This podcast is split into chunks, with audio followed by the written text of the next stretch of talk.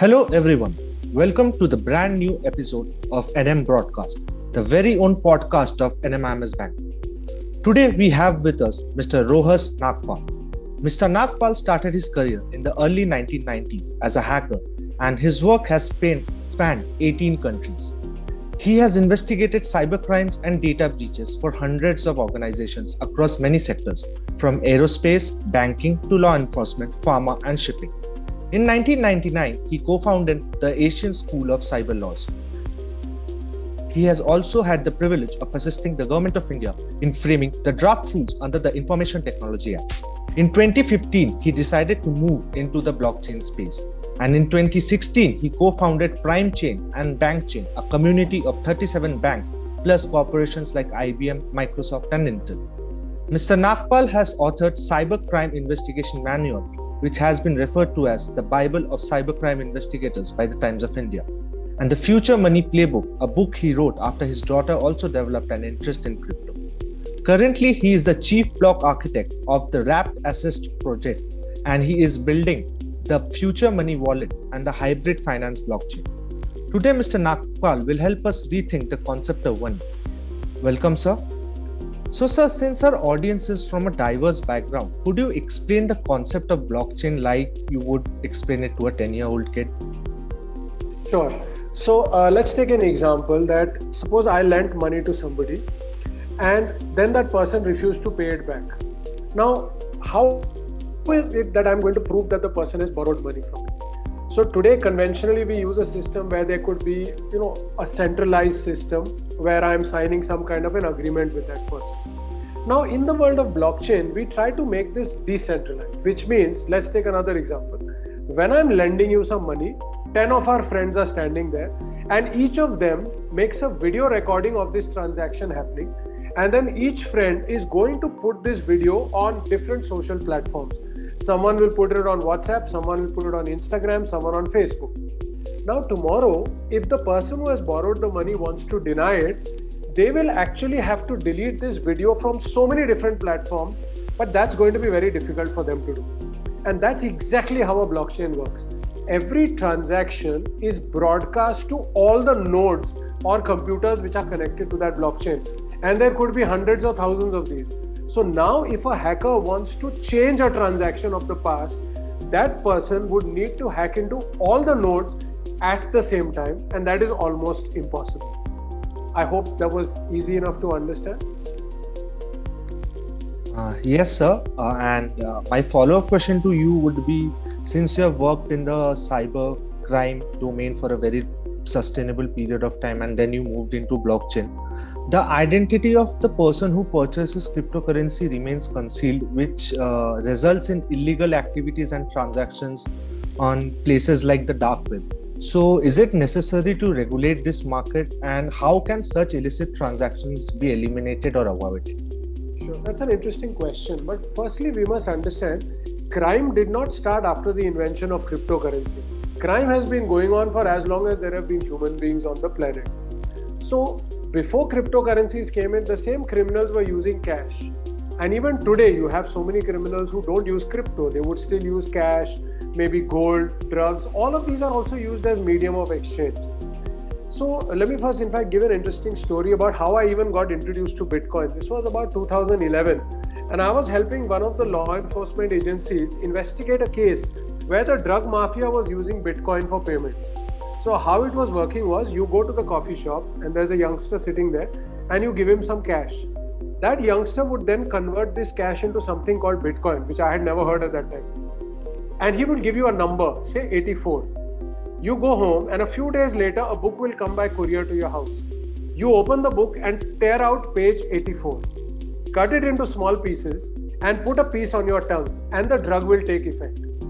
So this was this you know new breed of colorless, tasteless, odorless drugs, which are like they look like water, and you put it on a piece of paper, it dries up, and now even a police dog will not be able to sniff it.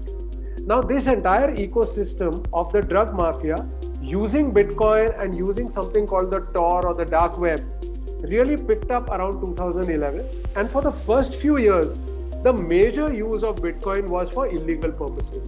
But today, actually, that has changed a lot And earlier, people used to say Bitcoin is anonymous. That's also not really true. Bitcoin is pseudo anonymous. Every single transaction that happens on Bitcoin gets recorded in the Bitcoin blockchain. And anybody can see that list of transactions. The only thing that you don't know is who is the person connected to a particular address. So let's say now you catch up, the police catch a criminal today and they come to know which Bitcoin addresses he's using. Immediately, they will be able to track down every single transaction that that criminal has done in the past also. And that is the reason we say these kind of blockchains are pseudo anonymous. Then there are the new kind of blockchains which are totally anonymous. An example would be Monero, which is what we call as a privacy coin or a privacy blockchain where addresses, transactions, nothing is actually visible. So that kind of I'm hoping gave you a overview of the background of how cryptos are misused sometimes. Now coming to your question about whether they should be regulated, absolutely there is no doubt that they should be regulated. But we have to also understand that cryptocurrencies are very different from the conventional assets of the world. So when we talk about regulating, the government has to come out with a new law which will actually govern. You can't just straight away say, okay, this should be governed like a security or like a banking instrument. No, there are actually 11 different types of cryptos today, and all of them are not even currencies, they are all in different categories. So I believe they should be governed based on which category they fall under. Hope that answered your question. Yes, sir. And uh, since we are talking about bitcoins and uh, currencies, last year elon musk has announced that tesla will be accepting bitcoins as a mode of payment and we see that a lot of companies are using cryptocurrency as a tender to purchase goods given the volatility of the cryptocurrency is it a good practice to accept them as a legal tender who are the winners and who are the losers in this game Sure. So now there are two questions that you've asked. So one is the legal tender. Now legal tender means something which is recognized by the government as acceptable for currency and all transactions can happen. So in India, you can use only the Indian rupee.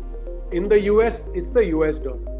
Now, the world's first country which has recognized Bitcoin as legal tender is El Salvador. It's a small country in Central America, and today they have accepted Bitcoin also as legal tender. So you could walk into a McDonald's and buy a burger and pay using Bitcoin. Honestly, I don't think that's a good idea in the long run because Bitcoin is extremely volatile the the value could fall by 20 and 30 percent in a day and that would completely bankrupt a normal person who's trying to use it. So i believe bitcoin is becoming more a store of value like gold and less a medium of exchange. And from my practical experience i can tell you that most people do not use bitcoin as a medium of exchange. We usually will use stable coins.